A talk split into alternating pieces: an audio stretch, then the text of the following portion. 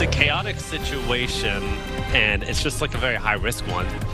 An Austin cyclist captures video of a driverless car veering into a bike lane. We took his concern to the company and the city. Damar Hamlin moved to a hospital in Buffalo. What his doctors say about his recovery. Another perfect winter day in central Texas. Coming up, a look at just how unusual this warmth has been and when the next cold air arrives. And thanks so much for joining us here on KXAN. I'm Daniel Marin. And I'm Jennifer Sanders in for Britt Moreno. A day before lawmakers return to Austin for the legislative session, the state's top accountant is forecasting a record breaking budget surplus of nearly $33 billion. The challenge now is how to use it to help the people who created it, Texas taxpayers. KXAN's Ryan Chandler sat down with the Texas controller, Glenn Hegar. This is truly a historical once in a lifetime budgeting session. Before legislators start fighting for their bite of the apple, we learn how big that apple is. And it's big, the biggest ever. And beyond what anyone could have ever imagined. Controller Glenn Hegar is the state's revenue estimator. He says lawmakers will never see this opportunity again. They have bigger opportunities to make impacts that impact Texans today that are struggling with inflation or impacting the future generations as they come forward with long-term decisions they're going to make in the next 140 days. But it's with more money comes more problems. Lawmakers can do just about anything they want, but they can't do everything. So how do they choose? Advocacy group Every Texan says lawmakers should give the money back to the people who paid it and invest in resources that contribute to our collective prosperity. That's how we show up for each other that's how we deliver quality schools and affordable health care and good paying jobs. Meanwhile, Governor Abbott campaigned on spending up to half of the surplus on cutting property taxes. Controller Hegar says be prudent. There's no telling what the next two years will bring. Let's make very important decisions for today and for future, but also know the budget of today won't always be there in two years from now. And that's the biggest cautionary tale that I can make sure to stress to the legislature and to the public. Ryan Chandler, KXAN News. And the record revenue also raised the value of the state's Economic Stabilization Fund, better known as the Rainy Day Fund. In late November, Controller Hegar said the fund grew to more than $14 billion. However, Hegar said that number was expected to drop by about 870 million due to previously approved spending. So why were the last two years so lucrative for the state? The controller's office points to a couple of clauses, uh, causes, I should say. In part, it's due to inflation. Texans paid $4.5 billion extra every month on taxable goods, and that boosted sales tax by almost 10%. Now, that alone made up for more than half of the state's revenue. Also, oil tax revenue jumped nearly 12%. After his Sunday visit to El Paso, President Joe Biden is in Mexico City tonight to dine with the leaders of Mexico and Canada ahead of tomorrow's North American Leaders Summit. As Drew Petrimoulx reports, the president is being sharply criticized by Republicans who have vowed to make illegal immigration a top priority now that they have the majority in the House. President Biden meeting with the leaders of Mexico and Canada Monday with the crisis at the southern border front and center. Border Patrol says it stopped a record 2.6 million migrants crossing illegally last year. On immigration, Mr. Biden is facing criticism from both sides of the issue. During his first visit to the border as president, Texas Republican Governor Greg Abbott welcomed the president with a list of demands, including building more border wall and cracking down on migrants who cross illegally. He should have been down here from day one to fix the problem that he. Humanitarian groups say a new Biden administration policy announced ahead of the trip could put migrants in even more danger. The policy aims to expel 30,000 migrants a month who arrive from the countries of Venezuela, Nicaragua, Haiti, and Cuba. I think that the new program that the president rolled out should help moving forward. This was a partisan trip that was just made as a photo op. Back in Washington, Republicans now in control of the House after resolving a messy fight over the speakership. And they're promising to make immigration a top issue. And I think by having the disruption now, really built the trust with one another and learned how to work together. But staying united in their quest to be a check on the Biden administration is expected to be a big challenge for Republicans. Moderate members already voicing concern over concessions made to hardliners during the days long struggle for power.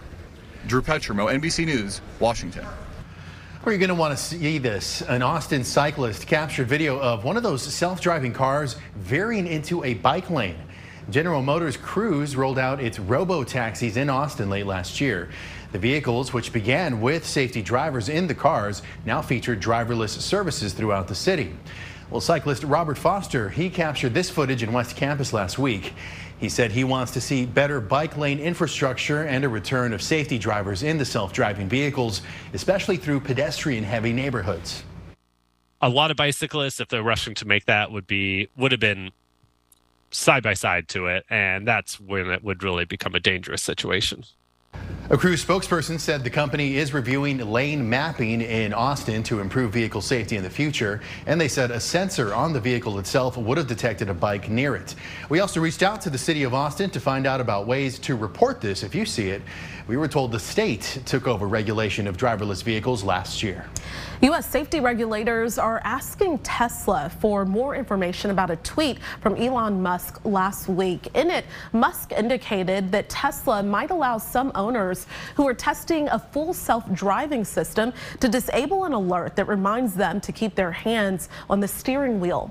Since 2021, Tesla has been beta testing full self-driving using owners who haven't been trained on the system but are actively monitored by the company. Earlier this year, Tesla said 160,000 vehicles were participating. That's roughly 15% of Teslas that are now on the road.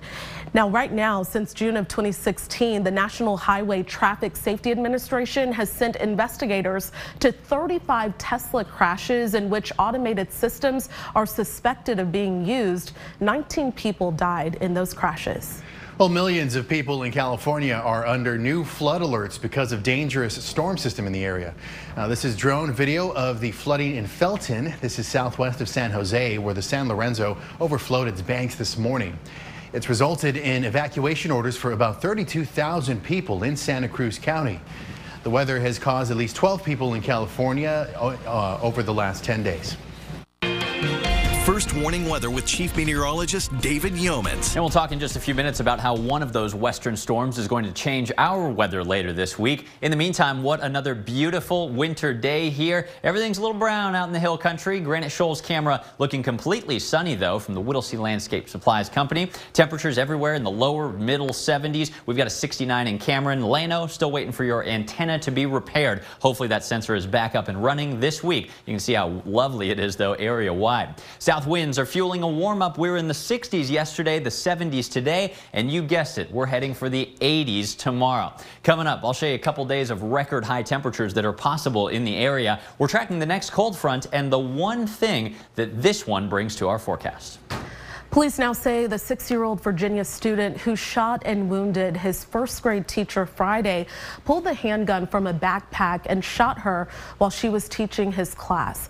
No students were injured. The Newport News police chief says the boy was physically restrained by a school employee after that shooting who he hit the teacher remains hospitalized in stable condition. Police say the gun had been legally purchased by the child's mother in York County. Virginia law does not allow six-year-olds to be tried as adults. In addition, a six-year-old is too young to be committed to the custody of the Department of Juvenile Justice if found guilty. A week after going into cardiac arrest and having to be resuscitated on the field during a game in Cincinnati, Bills safety Damar Hamlin said he returned to Buffalo today with a lot of love on my heart. That's his quote. He'll continue his recovery at a Buffalo hospital. Doctors say he has been walking since having a breathing tube removed on Friday. He's also been eating regular food and undergoing therapy. They say he is on a normal or even accelerated trajectory in his recovery from cardiac arrest. Normal recovery can be measured from weeks to months.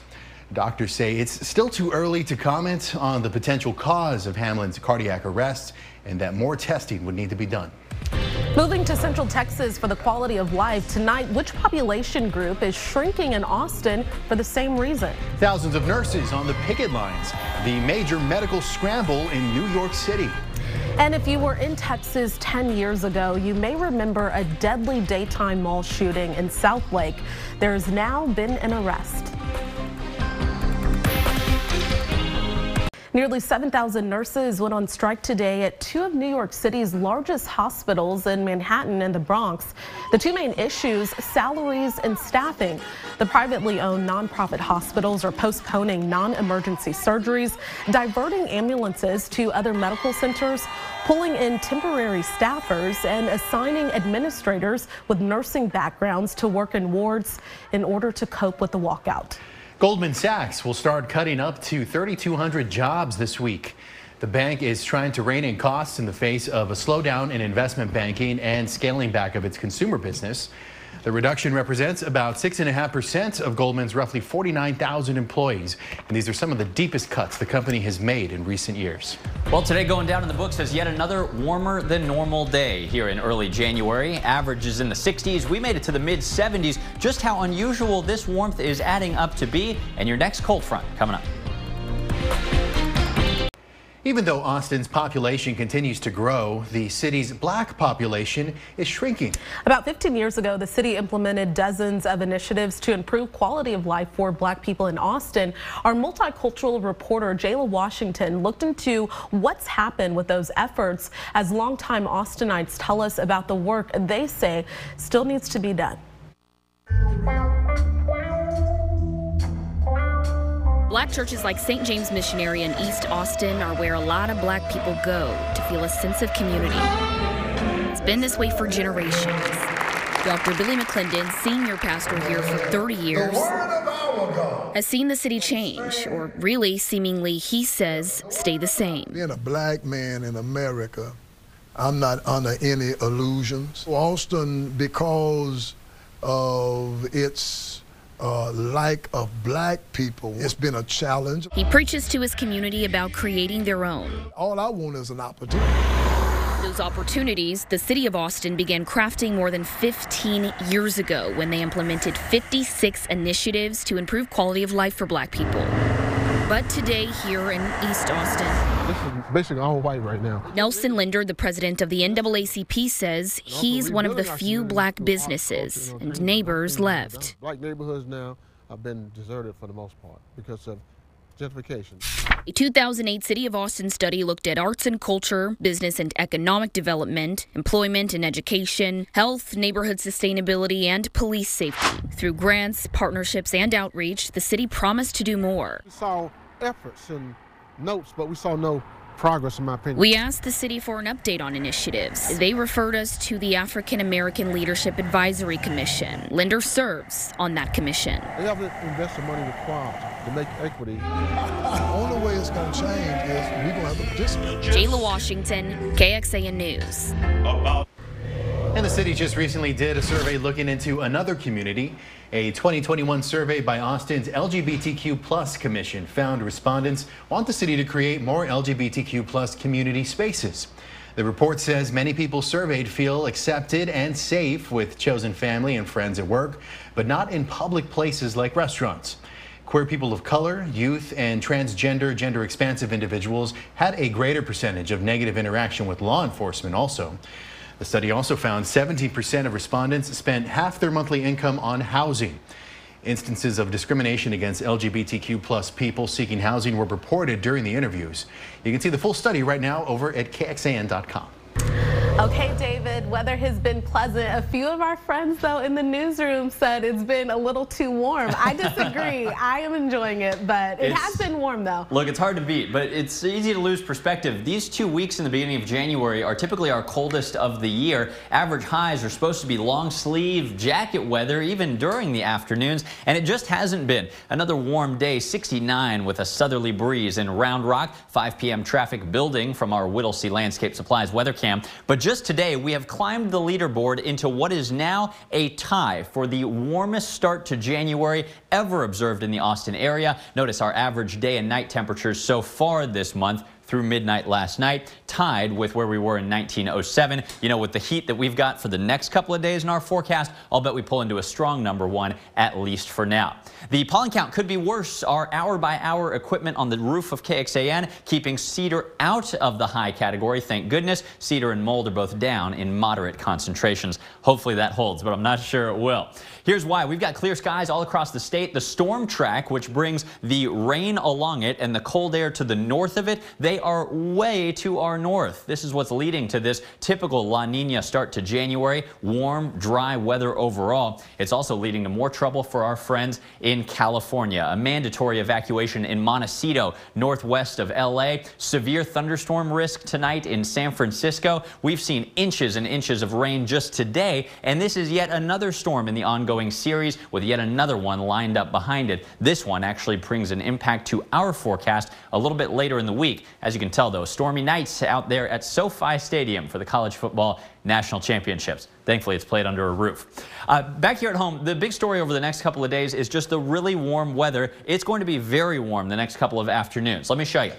Tomorrow morning, starting off in the 50s. Tomorrow afternoon, though, sunshine and southwest winds, especially in the hill country, really skyrocket the temperatures well into the 80s. Eastern communities, you guys don't really get that blowtorch wind. Plus, you've got some morning clouds limiting how hot it gets out there tomorrow.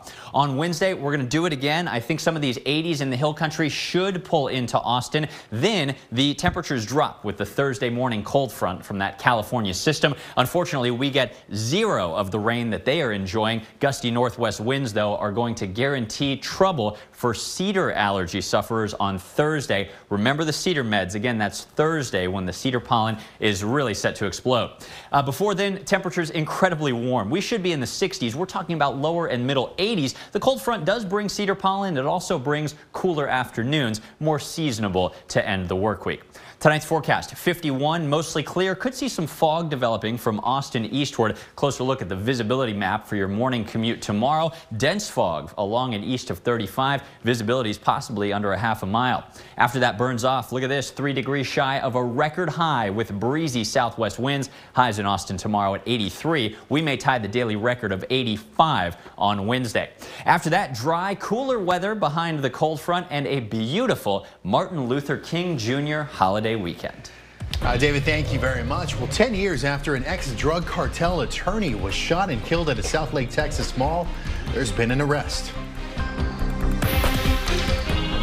A decade after a former lawyer for a drug cartel was gunned down in an affluent Dallas suburb, there's been an arrest. As Sophia Beausoleil reports, the man believed to have orchestrated the hit is no longer a fugitive.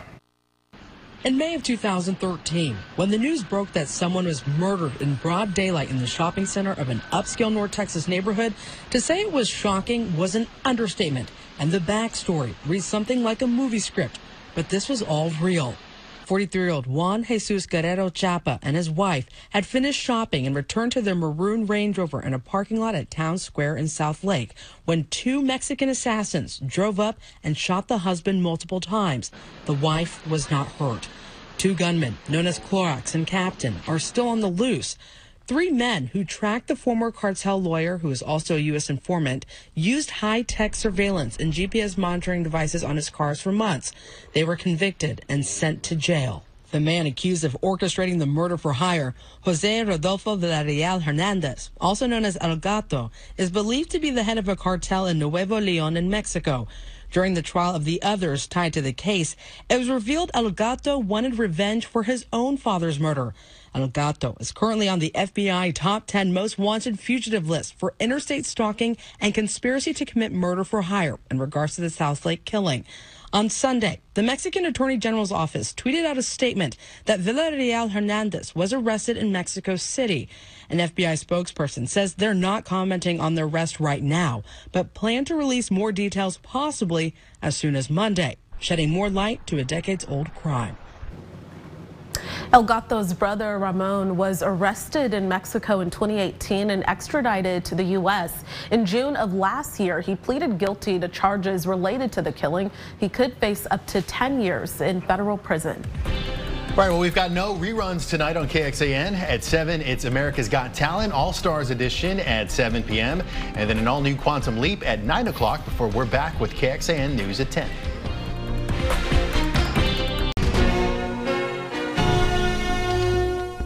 Thanks for listening to KXAN News Nightly. You can also listen to KXAN News Today every morning for more in depth coverage of what matters most to you.